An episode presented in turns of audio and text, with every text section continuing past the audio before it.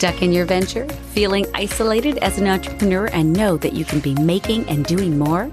Whether you're a Nooks and Cranny entrepreneur or full on, this podcast offers quick, actionable tips and tricks for new and emerging entrepreneurs to move your business venture forward and make more dollars out of cents.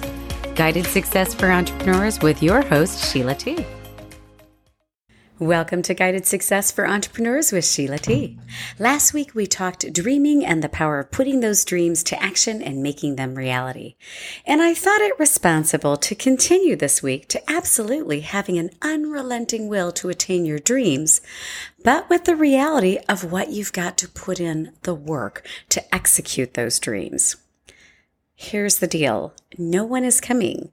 No one is coming to push you to build your business, give you motivation. Motivation doesn't come from exterior forces. It comes from you to turn off the reality TV so you'll focus on your business.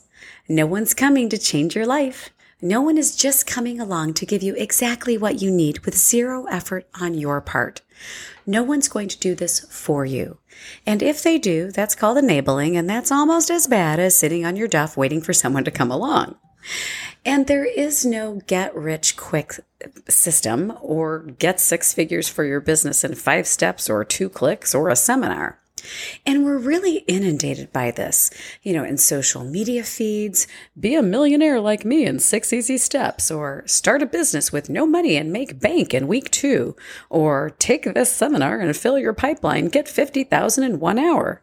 No wonder it's tough to follow our dreams when there is so much out there that tells us it's easy. It might be easy to start a business or put one out there, but to make money and keep it making money is an entirely different thing. If it were that easy, many more than a small percentage of us would be multimillionaires. And there's a difference with seeking out those that can help guide, give instruction, fill gaps of where your skill sets fall short or just don't exist. You still seek those out, and that is action. That's execution. That's implementation. That's moving forward. Remember, hope is not a strategy. And there is never just one thing you need to do. It's a lot of one things that make a business thrive. You have to put the work in in order to execute on your dreams. So, what are those things that are the components that get you closer to that six figure business? Well, it's a number of things from my perspective, but it's certainly the relentless drive, the dream. You've got to want it and know why you want it.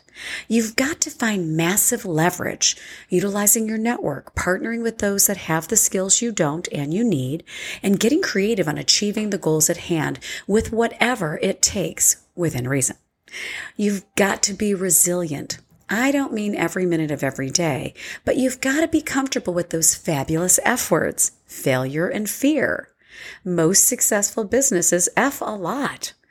And always be in pursuit of better, finding a better way, a better solution, a more effective or efficient way. And it also takes consistency like steadfast consistency. This is not a time to jump from idea to idea and change entirely. Consistency in messaging, branding, offerings, finding and staying in your proverbial lane. And you've got to understand your business numbers. You've got to know what it costs to run your business realistically, and you've got to know you're profitable in a very tangible way. And lastly, you've got to surround yourself with tribe. I know that a lot of those components that I just mentioned are fairly heavy, and you can always take a peek back at previous podcasts where we talk and we dig in a little deeper to some of those topics. Like I believe we talked about the power of tribe in episode seven. So you can always kind of take a peek back for a little bit more. But the bottom line here is there is no secret to a six figure business. It's putting in the work and surrounding yourself with the tools and resources to do the work. Get her done.